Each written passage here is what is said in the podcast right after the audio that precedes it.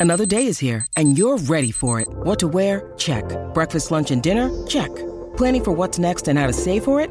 That's where Bank of America can help. For your financial to-dos, Bank of America has experts ready to help get you closer to your goals.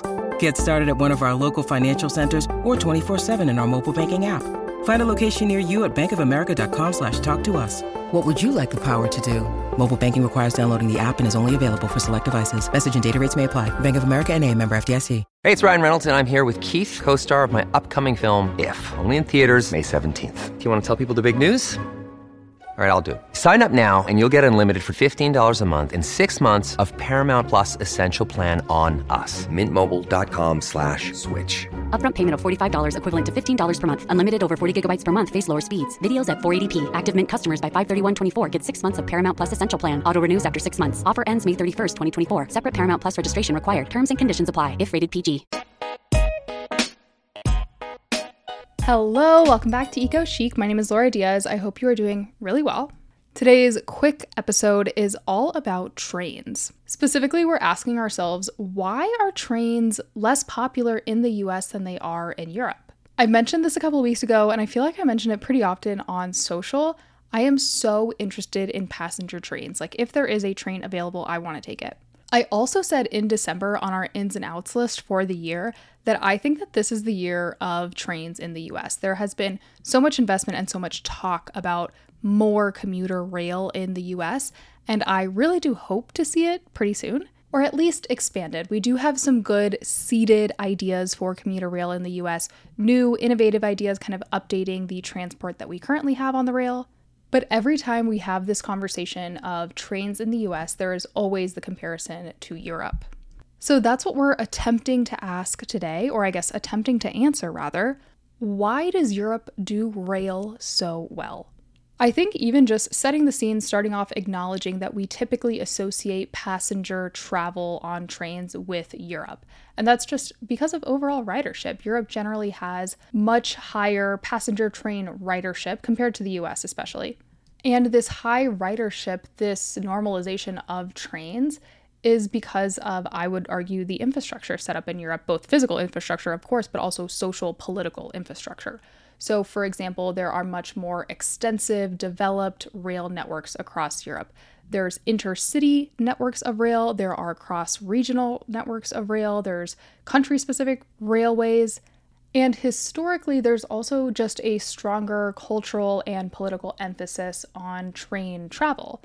I also think the geography is important to note here that Europe has much higher population densities closer together, again, compared to the US. Just geographically speaking, a lot of large European cities are only a few hours away from each other, and for that reason, train is a very attractive mode of transportation. I think the one exception here in the US is the northeast of the country. You have cities like New York, Boston, Philadelphia, DC all really close together, and that's an area that historically has had very high rail ridership. I couldn't get a clear cut 100% answer on the busiest passenger train in the US, but it seems that most likely it's the Amtrak Northeast Regional, which is an Amtrak route that travels between Boston and Washington, D.C. If you were to travel the entire length from Boston to Washington, D.C., it would take about eight hours. But this route, of course, can be broken up, and the stops are in other major cities in the Northeast. So, New York, Philadelphia, Baltimore, all of these cities can be accessed in a very short amount of time. So, for example, the most popular stretch of this line is New York's Penn Station to Washington Union Station and that particular chunk only takes three and a half hours. And I think this is kind of the perfect comparison to those points we were making earlier about trains in Europe. This particular route is accessible, it's affordable, it runs all day, it's a lot more attractive than sitting in your car for that amount of time going down the highways.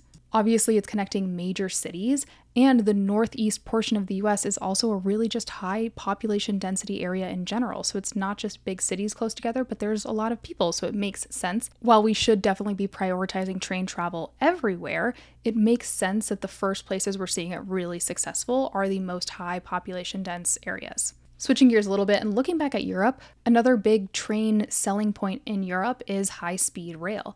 Europe has some very well developed high speed rail networks. There are trains that run at speeds of up to 200 miles per hour and connect major cities. So it's actually often faster to ride a train than it would be to like take a flight, for example. High speed rail is something that's gotten a lot of chatter, I suppose, in the last few years. Most recently, there's been incredible conversations about high speed rail in California.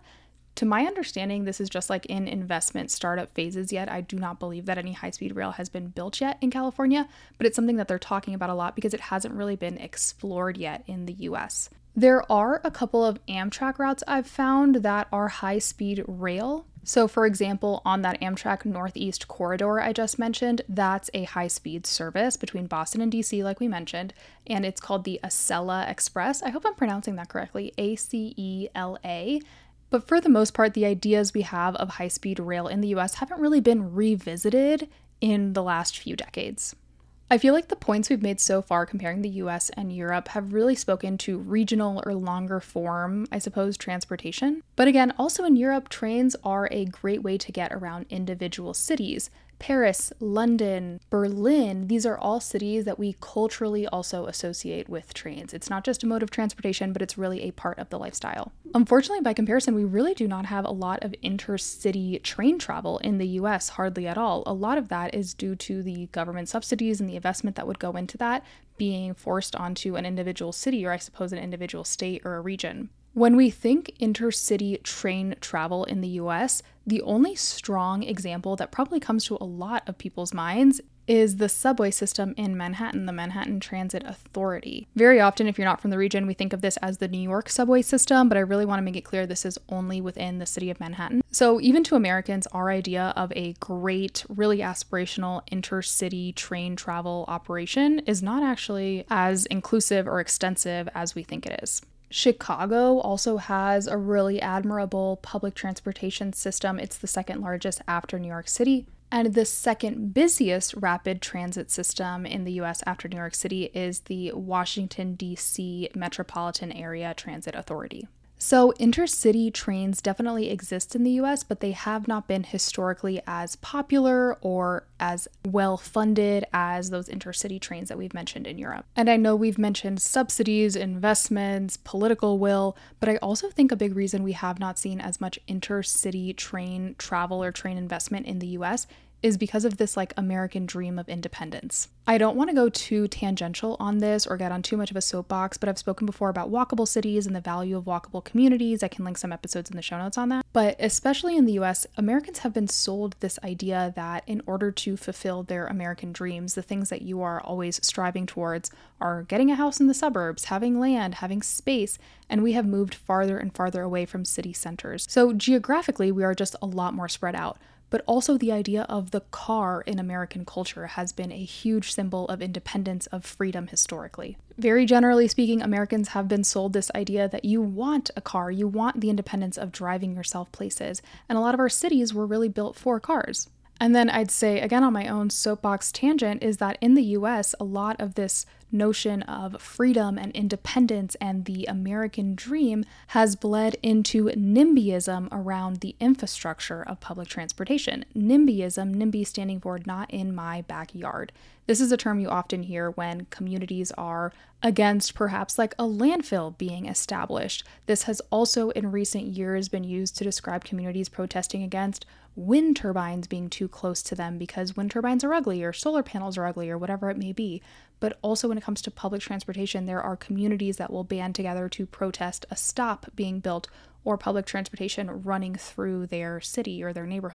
When you need mealtime inspiration, it's worth shopping Kroger, where you'll find over 30,000 mouth-watering choices that excite your inner foodie. And no matter what tasty choice you make, you'll enjoy our everyday low prices, plus extra ways to save, like digital coupons worth over $600 each week. You can also save up to $1 off per gallon at the pump with fuel points. More savings and more inspiring flavors make shopping Kroger worth it every time. Kroger, fresh for everyone. Fuel restrictions apply. Los Angeles is a perfect example of this. They do have a metro system in Los Angeles. I don't want to say that they don't have anything, but historically, NIMBYism has played a huge part in where that transit system can stop and who it can reach. I will link an episode in the show notes if you want to talk more about Los Angeles, the community planning, community building there. And then my last bit comparing the US and European train systems. Why does Europe do it so much better? We've mentioned a little bit already. It's subsidies, it's investment. Train travel in Europe is often more affordable than it is in the US because there are a lot of government subsidies and there's a pretty competitive market for train travel. And when I say thanks to government subsidies, I also want to acknowledge that there are different levels of government investing in trains. So we've talked about intercity train travel, we've talked about countrywide train travel. I briefly mentioned Berlin as a city that has very strong train culture, I suppose, where trains are a very big part of the lifestyle. And I'll use that as the example here. So the city of Berlin invests invests in an intercity rail system. Additionally, the country of Germany invests in a rail system that goes across the country that connects different cities. And then the next level of interest here, of course, being the European Union investing in rail systems that connect multiple countries. There are levels of responsibility when it comes to investing in trains in Europe that have historically been very well respected, I suppose. And again, because of this interconnectivity, because there are multiple parties invested in making sure the trains are running in all different directions across all different regions and all different sizes of travel, I suppose, it's a very, very attractive option. People like the trains. They're affordable, they're very accessible, and by and large, it's easy to move between the systems. So, for example, you could take a train from city A to city B, and then once you're in city B, you can switch over to an intercity rail line and get to the neighborhood you're staying in. I will say, comparing again the US and European rail systems, I think something that both do very, very well and that people certainly appreciate is the scenic trains. For example, in Europe, the country of Switzerland makes train travel part of their like tourism board. It's one of the reasons people go to Switzerland to ride the trains. And while in the US, I mentioned that there are certainly some very high volume trains in the Northeast, a lot of the Amtrak lines throughout the rest of the country are scenic trains. So, for example, they have the Amtrak Coast Starlight. It runs along the West Coast. You can take it from Seattle to Los Angeles, and it stops in cities like Portland, Sacramento, San Francisco. And this is one that I feel like I see a lot of photos of, or I see it being advertised kind of often. It's known for these really scenic panoramic views of the Pacific Coast of the Cascades. And it's packaged as kind of like this train vacation. The train is part of the experience, it's not just a transport means. Selfishly, I'm going to zoom in on Denver. There is an Amtrak called the Amtrak California Zephyr. It stops in Denver, but it runs between Chicago and San Francisco, and it's known to be really scenic panoramic views of the Rocky Mountains, of the Sierra Nevadas. You can see Salt Lake City from it. And again, it's sold as like part of the experience. People want to take a train as kind of like a big portion of their vacation. And I'll share another cool Denver based example. There's a train that runs between Denver and the Winter Park Ski Resort. It's about a two hour ride. It's officially called the Winter Express. It only runs during the winter months, and then people colloquially will refer to it as the ski train. It's a really popular train, and it's also just like a fun activity that a lot of people look forward to during the winter months. There's only one departure each way each day. So the train runs Friday, Saturday, Sunday. You leave Union Station in Denver at 7 a.m., and then you return from Winter Park leaving at 4:30. So it's a very, very full ski day. But the reason I want to include this story is I think it's a really great testament to like citizen action and people rallying behind train culture. The story goes the train started in 1940. Same as today, there was only one trip in each direction per day, and it's kind of described as like a party train in the 60s.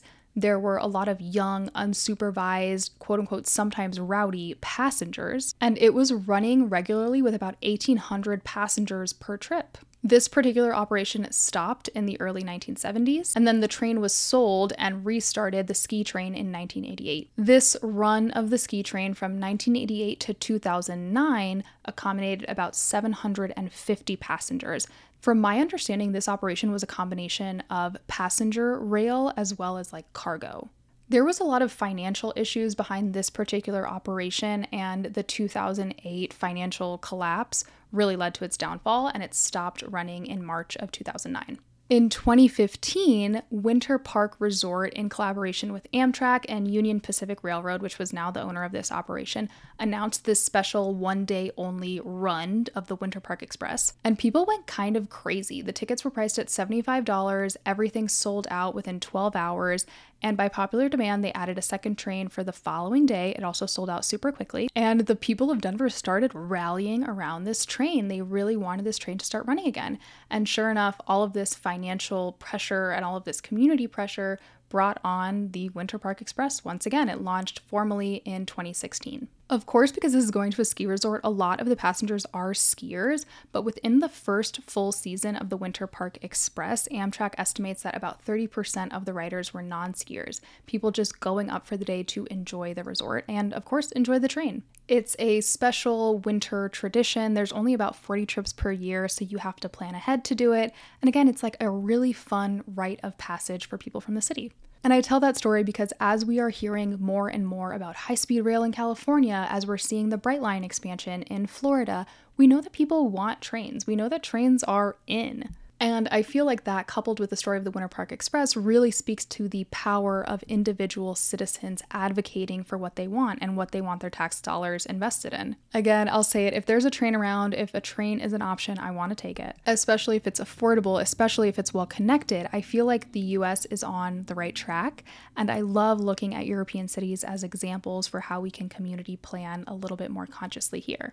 I think that's where I'll stop us today. Thank you so much for tuning in, and thank you so much for indulging in this topic of US versus European trains, how we can learn from them, what we can learn from them. Why are trains so great?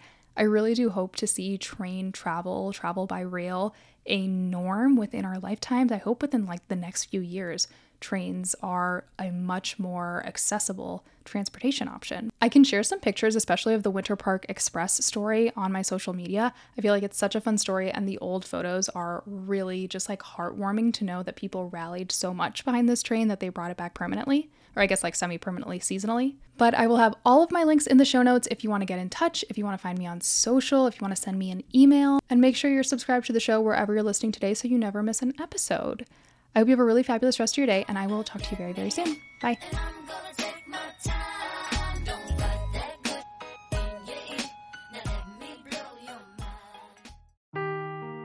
Seeking the truth never gets old. Introducing June's Journey, the free to play mobile game that will immerse you in a thrilling murder mystery. Join June Parker as she uncovers hidden objects and clues to solve her sister's death in a beautifully illustrated world set in the roaring 20s. With new chapters added every week, the excitement never ends. Download June's Journey now on your Android or iOS device or play on PC through Facebook Games.